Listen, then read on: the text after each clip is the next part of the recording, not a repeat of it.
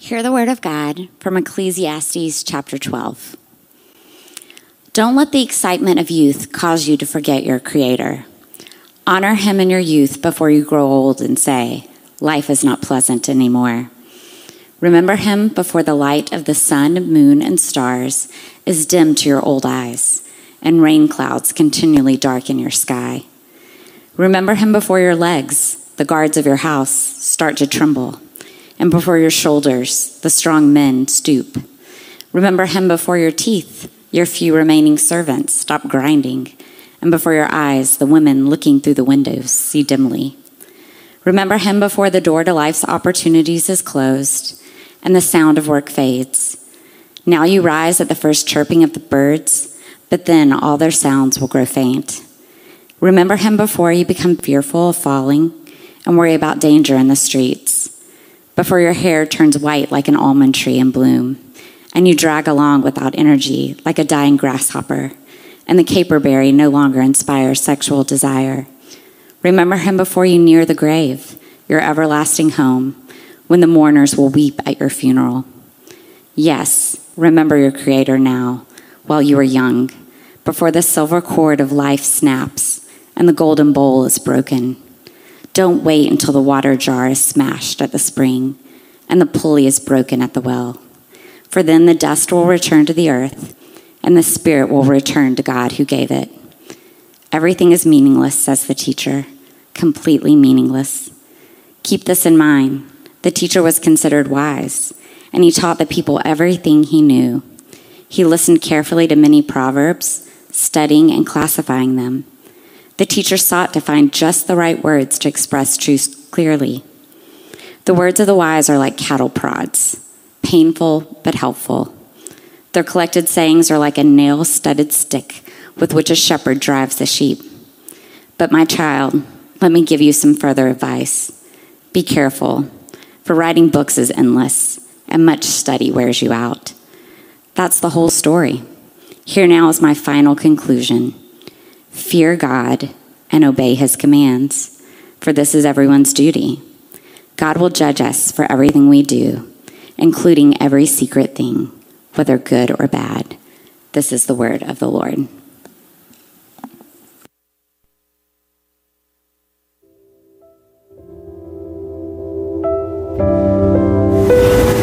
So every year, my friends and I ask, we have this tradition of asking each other birthday questions on our birthday. And the birthday questions are just some intentional, simple questions. It's what has been good this past year? What's been hard this past year? What has God taught you this past year? And what are you looking forward to or hoping for for the year to come? And so I recently had a birthday, and as I was being asked the birthday questions, I realized all my answers were kind of enmeshed together as far as what God taught me, what was hard and good, and what I was looking forward to. Um, the past couple years have been not my favorite. Um, they've been hard for a variety of reasons. And uh, I've noticed, you know, when seasons are hard, you're kind of up and down as far as contentment goes. But um, I've been on like a, a discontented swing the past few months. And so um, I've known that my perspective was off, but I couldn't will myself to change my perspective um, on my own. But luckily, God is very gracious and He gives us His word that helps um, shift our perspective and speaks to us. And so I wanted to share some things I've learned from Ecclesiastes and Job and some other parts of Scripture. So, um, at, you know, all throughout Ecclesiastes, we hear again and again, everything is meaningless. There's nothing new under the sun. Meaningless. It's just all meaningless. Until the very last paragraph of Ecclesiastes in the whole book, um, we get the conclusion, the answer. Um, Ecclesiastes 12:13 says that the conclusion is fear God and keep his commandments. This is the duty of all mankind. And I read that and I was like, fear God and keep his commandments. That's simple enough. What exactly is fearing God? And so that's one of those kind of ambiguous concepts, you know, and so I looked at my cross references and um, it took me to Deuteronomy 10, 12, and 13. which is another scripture that says, This is what the Lord asks of you to love your God, to fear your God, to worship Him with all your heart, to obey His commandments. Sounds kind of similar, right? Another cross reference was to Micah 6 8, which has been really meaningful to me in recent months. Um, but it says, God asks us to um, act justly, to love faithfulness, and to walk humbly with Him. Sounds similar again. Um, but I was thinking about fearing God and was remembering in Job, at the end of Job, chapters 38 and 39, uh, God speaks to Job, and he is just like, Here's who I am, and this is what my power does. What about you? Uh, and Job is struck with uh, a reverence and fear of God and fear of. Um, an, an appropriate fear of God, a respect of His mighty, magnanimous power. And so, as I've been kind of processing through this, um, God has shifted my perspective just from one that's focused on myself, focused on what I lack, um, rather than God's fullness and God's faithfulness, God's patience and kindness and goodness um, to His children.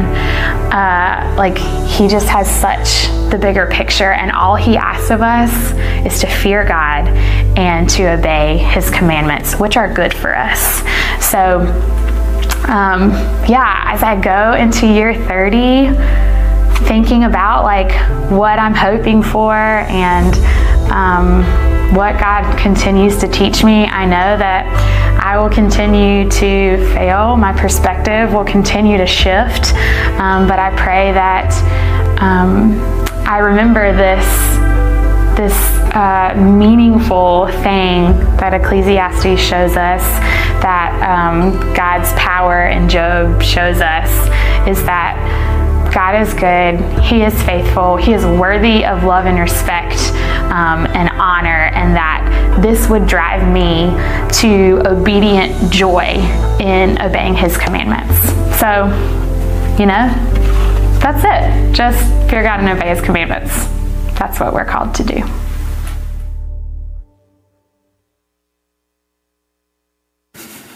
Wow.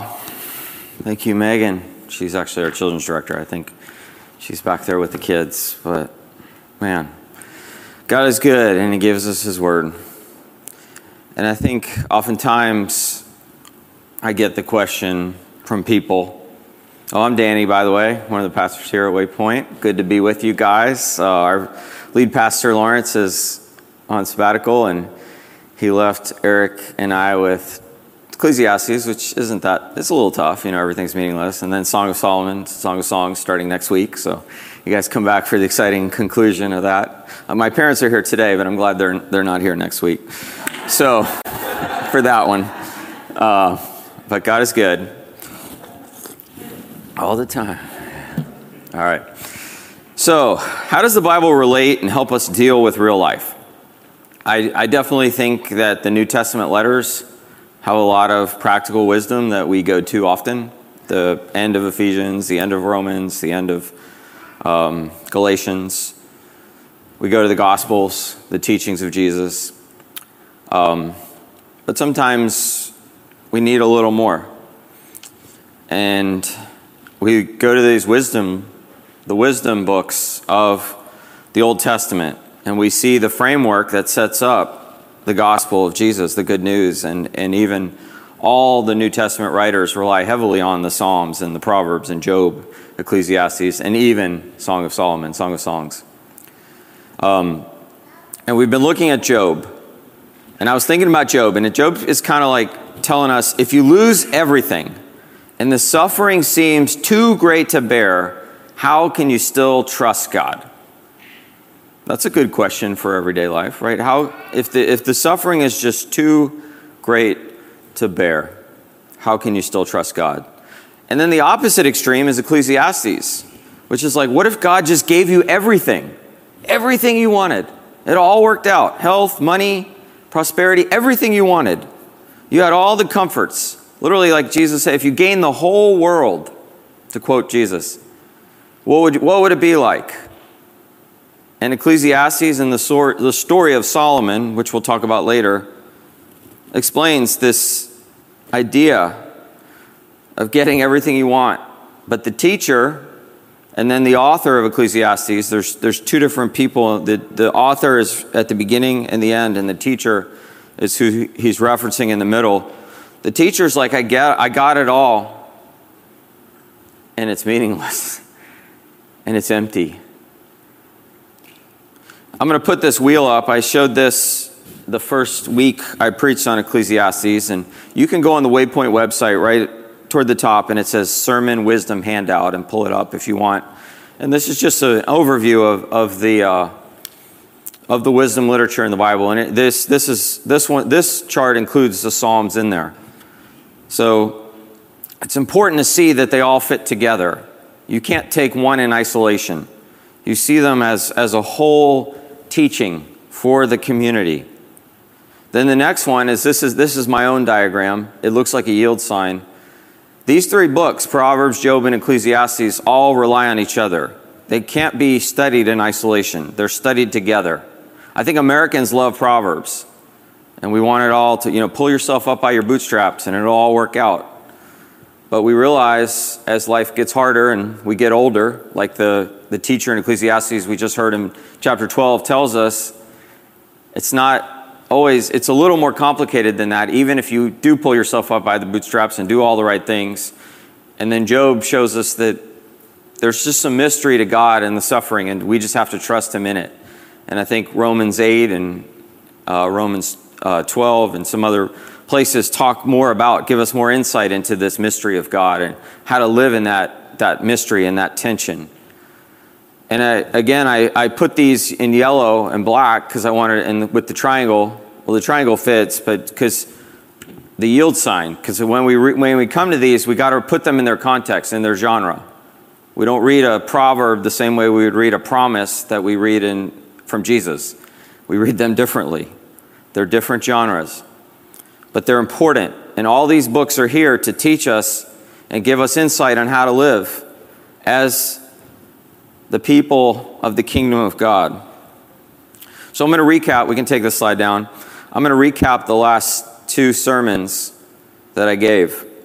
And in the first one on Ecclesiastes, I just asked the question Is everything meaningless? And we followed the teacher's logic in chapters 1 and 2 of Ecclesiastes. And he says wisdom's meaningless. Folly and madness are all about wisdom, folly, and madness are all about the same. Toil, hard work is meaningless. That seems the opposite of what Proverbs tell, teaches us, right? And then I tried to address so what is meaningful. And the only way I could address it is by reading the last chapter of Ecclesiastes, the, the author's final conclusion. And I don't know if you noticed, but every sermon I've preached on Ecclesiastes, I just, it's the same, the same answer. Fear God, obey his commandments, and trust and wait on his judgments. And then we, so there's this word, meaninglessness. In the old King James, it was vanity of vanities. It literally is, I'll put it up, it's this word hevel in Hebrew. It can mean meaninglessness, fleeting, empty, a mist, smoke, absurd, filled with paradox. It's this powerful word. In the New Testament, it's translated as frustrated in Romans, and um, it's only translated a few times, but it's, it's this word that the author of Ecclesiastes gives us, I mean, the teacher in Ecclesiastes gives us as he's processing life. Even though he has everything, he's looking at it and he says, everything is hevel. Everything is empty. There's got to be more. And then we looked at what does living look like? The teacher talks a lot about living and then death. And how does the teacher see God's involvement in this? The teacher is aware of the covenants the teacher is, is probably before Isaiah. So a lot of the promises and the, the hope that we have for the gospel that we see in Isaiah, the teacher wouldn't have, have seen. This, his, his view of the world is, is somewhere, he's in the, the period of the kings, and he's in the period of the time when the kings are all corrupt. There's a few good ones here and there. All the northern kings are corrupt, and the southern kingdom, the kingdom of Judah, is most of them are corrupt, even worse than Solomon, who became corrupt at the end of his life and walked away from God. And then I thought, what does this mean for us today? And we looked at these three points, the three summaries of Ecclesiastes from a, a Bible scholar that I really learned a lot from as I prepared for these sermons. And he says three factors render life meaningless. If you just sum up the whole chapter 1 through, you know, 13, the teacher's teaching. First, he says death renders life meaningless. The teacher has no confidence in in the afterlife. Second, injustice renders life meaningless. If there's no afterlife, the teacher thinks, well, maybe we could find reward and justice in this world.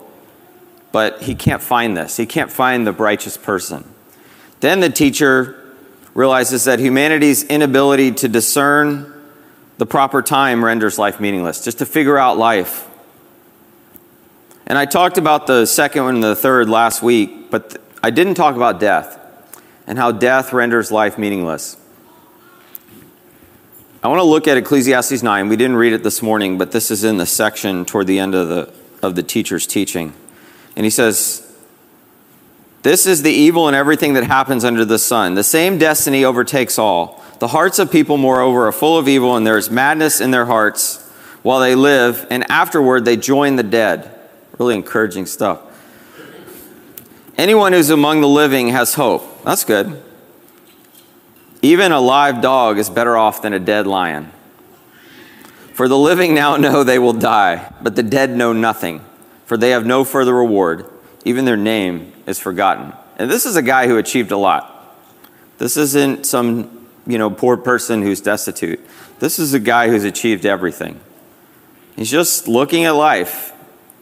I think sometimes in our world, we don't, modern America, we don't see death very much.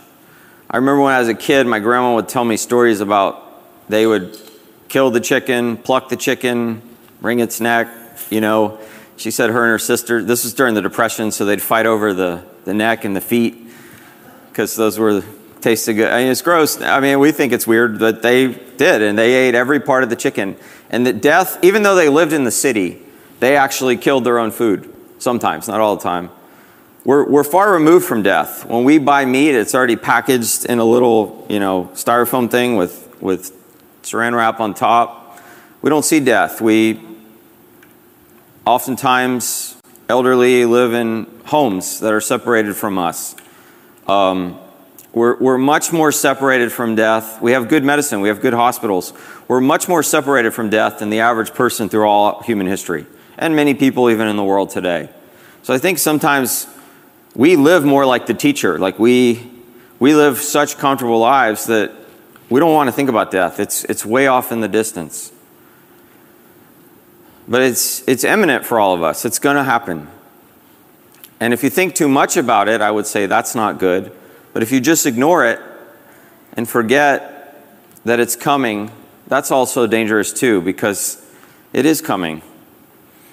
I don't think we have to have the same attitude as the teacher, but I think the teacher reminds us and the teacher helps us process it. And I think the, the scriptures throughout help us process it. And for us as Christians, we can look at death even differently. We have no fear in death because of the hope we have in Christ. So, what makes life meaningful? How do we live in this frustrated, meaningless world? The world that Romans 8 said God allowed the fr- creation to be frustrated by the Creator. An ancient Israelite would look to the Passover and the Exodus for hope in the present and in the future. But we, as people of the new covenant, look to the life, the death, the resurrection, the ascension. Jesus is seated at the right hand of the Father right now, interceding for us, and the pouring out of the Spirit. We look at that as our hope. We have hope in that. We have hope for the present, and we have hope for the future. In 1 Corinthians 15, this is often read at Easter, Paul says, But someone may ask, How will the dead be raised? What kinds of bodies will they have? What a foolish question. So, even at the time of Christ, the Jews were arguing over what happens when you die. The Old Testament gives glimpses of it. Isaiah talks about a new heaven and a new earth, just like Revelation does, but they were still kind of hashing it out. And Paul says this He says, What a foolish question. When you put a seed into the ground, it doesn't grow into, into a plant until it dies first. And he's actually quoting Jesus. And when you put it in the ground, it is not the plant that will grow, but only the bare seed of wheat or whatever you are planting. Then God gives it a new body, the new body he wants it to have. A different plant grows from each kind of seed. And now I'm going to jump ahead to verse 45. The scriptures, he's talking about the Old Testament, tell us the first man, Adam, became a living person, but the last Adam, that is Christ, is a life giving spirit. What comes first is the natural body, then the spiritual body comes after. Adam, the first man, was made from the dust of the earth, while Christ, the second man, came from heaven. Um, Paul is alluding to Genesis 1, but he's also alluding to the wisdom traditions, talking about we all came from dust. We're all this mist. Earthly people are like the earthly man, and heavenly people are like the heavenly man. Just as we are now like the earthly man, we will someday be like the heavenly man. What I am saying, dear brothers and sisters, is that our physical bodies cannot inherit the kingdom of God. These dying bodies cannot inherit what will last forever. But let me reveal to you a wonderful secret. We will not all die, but we will all be transformed. It will happen in a moment, in the blink of an eye, when the last trumpet is blown. For when the trumpet sounds, those who have died will be raised to live forever and we who are living will be also transformed. For our dying bodies must be transformed into bodies that will never die. Our mortal bodies must be transformed into immortal bodies. Then, when our dying bodies have been transformed into bodies that will never die, this scripture will be fulfilled. And he's quoting uh, Hosea and Isaiah. Death is swallowed up in victory. O death, where's your victory? O death, where's your sting? He's answering the question of the teacher in Ecclesiastes. For sin is the sting that result is the sting that results in death, and the law gives sin its power. But thank God, He gives us victory over sin and death through Jesus Christ. So, my dear brothers and sisters, be strong and immovable. Always work enthusiastically for the Lord, for you know that nothing you do is ever useless. Sorry, is this a different translation up there than I'm reading? That's all right. So you get you get to use your mind and, and hear two different translations. That's me. I, I made those slides. Sorry about that. See, God is good. Even when I mess up the, the slides. But what a powerful statement from Paul. Nothing we do is in vain, nothing we do is useless because there's hope in the resurrection. He's literally answering the question of the teacher. And then at the end of Ecclesiastes, we get three principles from the author of how to live. Advice from the Old Testament wisdom genre. One, fear God. And, and by fear God, I'm, I'm saying this morning, let's think about it as trusting in His goodness and His promises, His covenant faithfulness. We fear, like, this, this fear is, is a healthy fear. Like, I fear walking out on the road in front of a car because I'll get hit. Any of y'all ever seen a dog or a deer just run out? They don't fear the car, because, but we do. We fear it because we know what will happen. This is a healthy fear, a fear because God is greater than us. He knows more than us. We trust in Him. We trust in His goodness. We trust in His promises, His covenant faithfulness. And we don't trust in our own understanding. I'm going to put up Proverbs 3, 5, and 6. When I talked about the wisdom literature, like most scholars would say, kind of the crux of Proverbs is 3, 5, and 6, a verse that many of us have memorized. Trust in the Lord with all your heart, and lean not on your own understanding. In all your ways, submit to him, and he will make your path straight. Amen. That's fearing God. You can trust yourself, or you can trust God. You can trust the created thing in your feeble mind, or you can trust the Creator who created all of it. Two, the teacher, the author says, obey his commandments. And then he says, wait for and trust in the justice and judgment. So many times we want to jump the gun and bring justice now and bring judgment now. Romans 12 is very clear to be patient on this. I believe Romans 12 is a commentary on the Sermon on the Mount and a commentary on the wisdom literature. And I want to look at this obey his commands really fast. And at the end of this section, he says that God will judge the good and the bad, or the good and the evil. Where's the first time we hear that, that term good and evil or good and bad in the Bible? Genesis, right? The tree. Same word. Almost all the wisdom literature is going back to the garden. We'll look at that next, next week in Song of Songs. We have a choice before us every day. Obeying God's commands is, is saying, I have a choice. Am I going to trust God with what's good, or am I going to take what's appealing that I know that will destroy me? And the good thing is we have His grace, and we're going to look at what Jesus says on how we can flesh this out. So let's obey His commandments, and let's wait for and trust in His justice and judgment. Sometimes we want to jump the gun, and we want to make it happen now. And it's good. It's, we, we're called to fight for justice. I'm not talking about that. I'm talking about the big picture justice. Like, it's not all going to happen all at once. We're waiting for the day when Jesus comes and he will make all things right and even, even temporary justice that we need to see on earth. We can, we can wait on him and trust him. Now let's look at Solomon. Brief glimpse on the guy who had everything. So you, so you have the Old Testament, and you kind of have the call of Abraham, and then you have some rocky roads, you know, and the family of Abraham. They're going up and down, and then you, and then you, um, then they have 400 years, and then the Exodus, the pinnacle, the high point, and then God says, "I'm going to call you out, Moses." Your people, new covenant, new land. And then they get the land, they get the promises, they get everything, and they're going up, up, up, up, up. They get David. David makes a few mistakes, but Solomon builds the temple. Solomon asks for wisdom. That's the pinnacle. They reached the, everything they wanted. Every nation everywhere wants to achieve to where they got with Solomon. Listen to what 1 Kings 2 says. As the time of King David's death approached, he gave this charge to Solomon. I am going where everyone on earth must go some, must someday go. Take courage and be a man. Observe the requirements of the Lord your God and follow all his ways. Keep the decrees, commands, regulations, and, and laws written in the law of Moses, so that you will be successful in all you do and wherever you go. If you do this, then the Lord will keep the promise he made to me. He told me, If your descendants live as they should and follow me faithful, faithfully with all their heart and soul, one of them will always sit on the throne of Israel.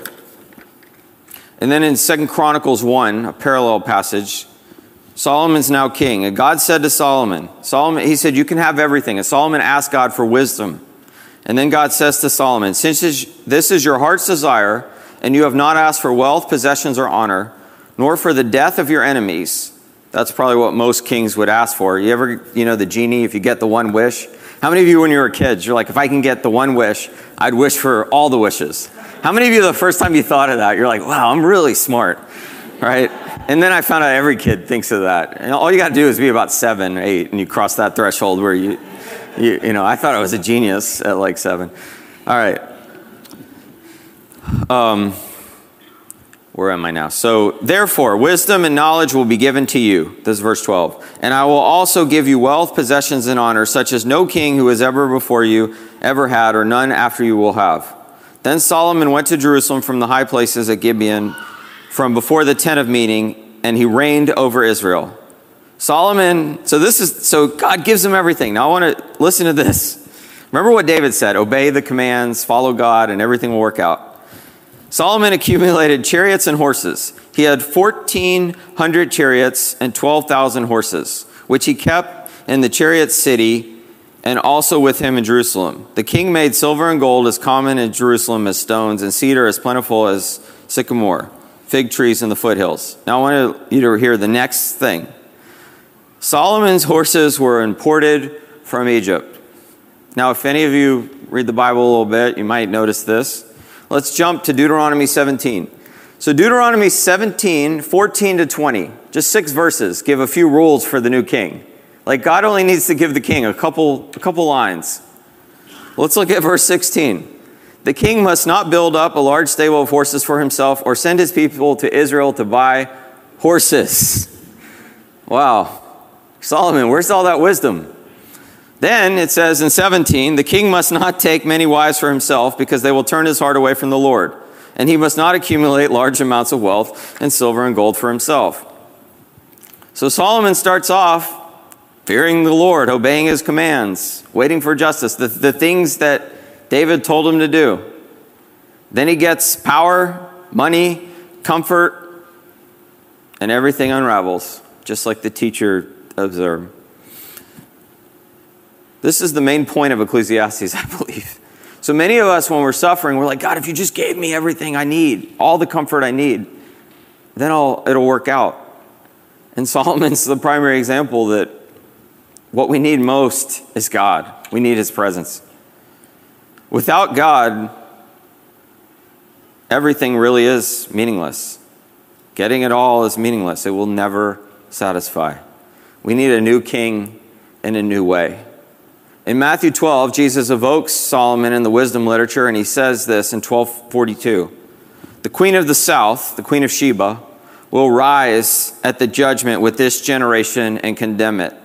A pagan queen, a Gentile queen. For she came from the ends of the earth to listen to Solomon's wisdom. And now someone greater than Solomon is here. In the, in the Solomon account, I didn't read it, kind of like the Queen of Sheba comes and Solomon does the right thing. He doesn't take her as a wife, he answers her questions wisely, he represents God well, and then after that, everything falls apart. He takes many wives, says that he had a thousand wives and concubines. Wow. Didn't listen to anything in Deuteronomy, but there's this passage from Jesus. He says that when Solomon did right, this queen will judge you guys. This Gentile queen. This is powerful words. A Jewish person would not have taken this lightly. I mean, they would have been like, What are you saying, Jesus? And then he says, Someone greater than Solomon is here. In Mark chapter 1, at the beginning of his ministry, Mark wants to highlight this in verse 14. He says, Later on, after John, John the Baptist, was arrested, Jesus went into Galilee, Galilee, where he preached God's good news. The time prophesied from God has come at last, he announced. The kingdom of God is near. Repent of your sins and believe in the good news. All the brokenness, all the bad kings from Saul, all the judges that were bad, and all the brokenness. How many of you did the Bible reading plan and, like, you know, we get through every, every person and you're just like, wow, one after another after another, failure, failure, failure. Can anybody trust God? Seems like Daniel, Shadrach, Meshach, and Abednego are the only guys who come out okay. And they probably had all kinds of junk, just the authors don't, don't include that. But the kingdom is near. Jesus has come. The good news, the gospel, is God's plan of redemption, renewal, and reconciliation from start to finish through all the darkness and all the sin in this broken world. And I want us to see something about Solomon. In Genesis 19, we hear about Lot's daughters.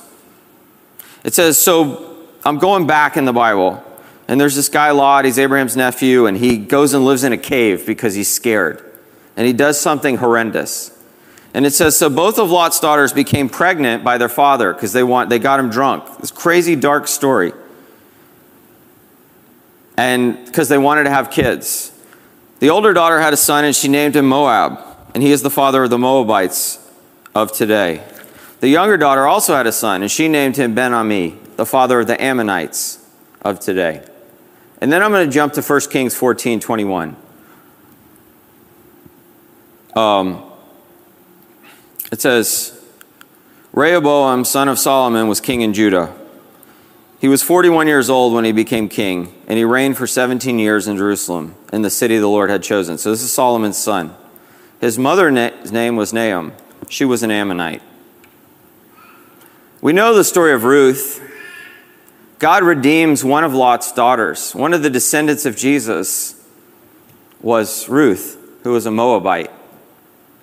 How amazing. The broken story of Lot, God redeems by bringing us David, but ultimately by bringing us Jesus. But even in the Solomon story, Solomon has a thousand people, supposedly. I mean, that's probably, it's such an accurate number that it means a large amount. We don't know exactly. But an Ammonite, God redeems Lot's other daughter too. This is the goodness and the history of God. He'll take a broken thing from a thousand years earlier and redeem it. And ultimately, this is redeemed in Christ. And this son, Rehoboam, became worse than his father. They asked him to, to ease the burden of Solomon, and he says, My dad brought whips, scourged you with whips, but I'm going to scourge you with scorpions. He made the burden heavier, worse than Egypt. Two generations of kings, they're worse off than they were in Egypt. The kings are more oppressive than even Pharaoh. That's kind of what the language is trying to show you, or equally as oppressive as, as, as Pharaoh. The kingdom splits, everything falls downhill. We can't handle sex and money and power. The best kingdom as Israel ever had was gone in two generations. They needed a new kind of king and a new kind of kingdom. They needed Jesus. And we have Jesus. We have a new king and a new kingdom, and we have his spirit. So we can fear God and trust in his goodness and promises. We can obey his commandments, and we can wait and trust in him. I'm going to tell two stories to conclude today. The first story I got from Open Doors. And right now in North Korea, there's Job type suffering. They estimate there's about 300,000 Christians in North Korea who must hide their faith and meet in extreme secrecy. They have no religious freedom, and the estimate is about 50,000 of those Christians are imprisoned in labor camps, detention centers, or they're banished to remote areas where they literally have to plant their own food out in the rural areas. One of the guys from Open Doors met an elderly woman who, who escaped. And in one of her escape attempts, she was put in prison, her husband was put in prison. And all she could do was just say Psalm 23 over and over and over again in her head. They killed her husband after many years because he wouldn't renounce Jesus. But before he died, they let his family visit him once. And he wrote on his hand, because they weren't allowed to have paper, believe in Jesus to his children. He was killed in prison. Um, he never saw anything close to the comfort we have, but he had Christ. He had all he needed. I'm not advocating that we all need to be in prison to be better Christians. No. We want to pray so these people won't suffer. When you are in your prayer time tonight, pray for North Korea. We have brothers and sisters who are in prison right now all over the world. But we can look at that. They can look at Job and be like, wow. But we can look at Ecclesiastes and be like, wow, that could be us. Because we live, we don't live in North Korea. We live in a place where we can gain all the comforts we want very easily. This next story I want to tell, I'm going to put this picture up. This is Charles Clements. He passed away just a couple months ago. He fell down the stairs and had a brain injury and died quickly after. That's his daughter Jenny, who was I was her youth pastor, and his wife Lynn. Charles was, you can take the photo now. Charles was a man who prayed for me when I was a young youth pastor. He exhorted me and he encouraged me. He lived a faithful life, just a common guy born in Pensacola, Florida, had got married later in life, had his one daughter later in life. He loved his wife, he loved his daughter. He loved the people in Roswell, Cherokee County, Georgia. He loved our church. He loved me so much that when I was a young youth pastor, he would just come and sit in my office and say, Can I pray for you? I was an arrogant 26, 28 year old youth pastor.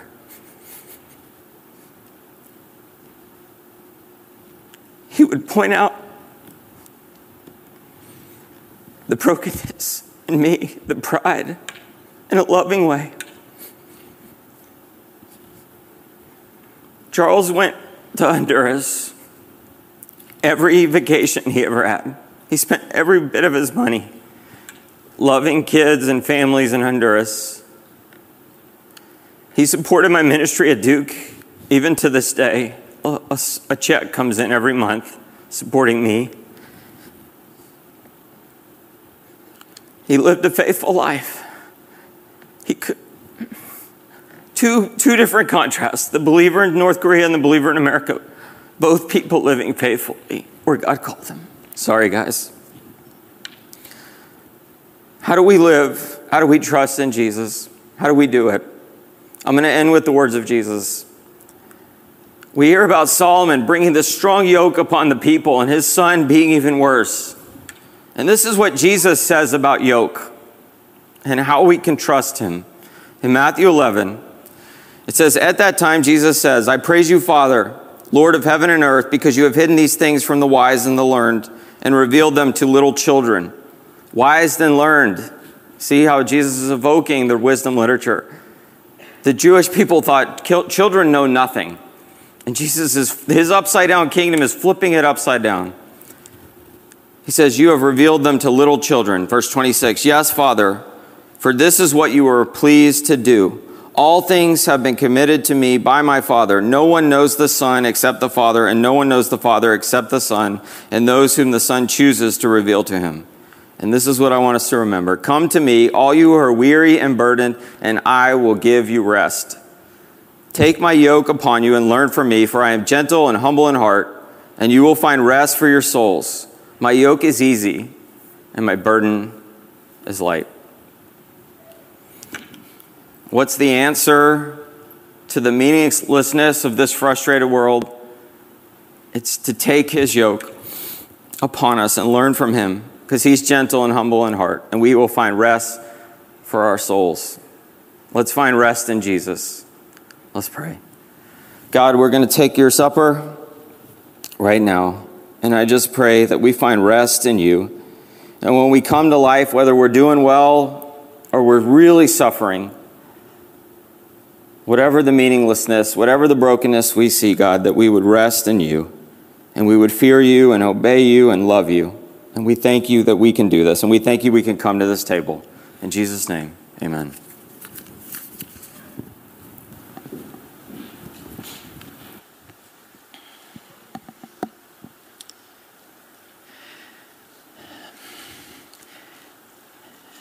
As we come to the, the Lord's table this morning, I just want to reflect for a moment how sweet it is. It's the Lord's table. Have you, have you ever thought about that? It's not our table, it's His table. And He invites His people to come and draw near, to take and eat. And what do we partake of when we do this? In John's gospel, Jesus, in, in, his, in the midst of his earthly ministry, is, is ministering to people. He's doing miracles. He's healing. He's healing the sick. He's feeding the hungry. And people are becoming infatuated with what Jesus can do for them. But they never, they never really ask what Jesus wants from, from us, from them. What does Jesus want from us? He wants to take up our lives all the brokenness, all the frustration. And He wants to turn it on its head. He wants to give it back to us. He wants to give us life. This is what He says in, in John 6. He says, I, I assure you, unless you eat the flesh of the Son of Man and drink His blood, you do not have life in yourselves. You hear that? You do not have life in yourselves. Where does life come from? Anyone who eats my flesh and drinks my blood has eternal life, and I will raise him up on the last day, because my flesh is real food, and my blood is real drink. The one who eats my flesh and drinks my blood lives in me, and I in him. Do you know that Jesus is living in you, and you in him? We have that kind of relationship with him. He has that kind of relationship with you. Just as the living Father sent me, and I live because of the Father, so the one who feeds on me will live because of me. And I tell you, many people heard that message and they turned away from him. When it says to eat and drink of Jesus, what he's talking about is walking in faith and believing, trusting in him. And so as we turn to the Lord's table this morning, that's, that's what we're doing. as ones who, who are his children, as ones who believe him, who take his word seriously, who, who really believe there's not life in and of myself and what I can do, but there's life only found in and through Jesus alone.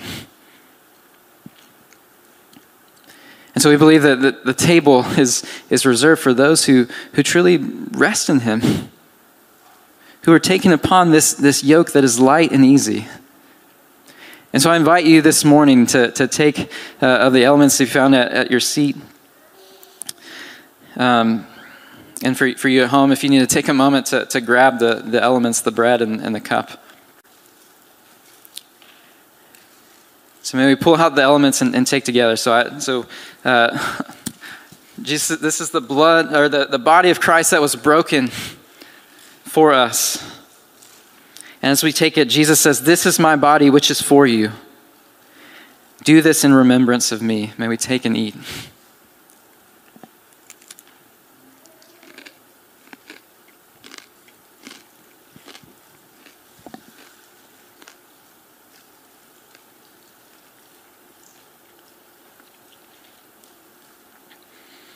And he says of the juice, he says, This cup is the new covenant established by my blood. Do this as often as you drink it in remembrance of me. This is the, the blood of Jesus shed for you.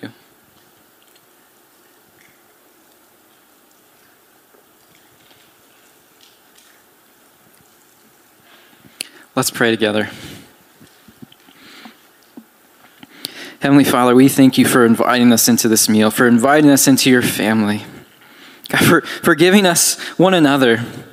That as we as we are learning to, to walk in the light, God, as you you are making us new, you give us our lives. You give us true life. You invite us to live in it. You give us meaning. You give us purpose in you. And you call us to, to, to love you and to love one another. God, as you have forgiven us, as you are redeeming us, as, you, as we participate in this, this covenant renewal, God, that you will do everything you said that you would do. That we can trust you. This, this is us walking in hope, a hope that is secure in Jesus. God, may we, may we live this out. May we live out this calling. May we have assurance of faith. May we trust you. May we live in this way. May we love one another. May we love the community. May, may our community be changed as, because they are, they are surrounded by people who are being transformed by you. God, we thank you for this work. We delight in you. We pray these things in Jesus' name. Amen.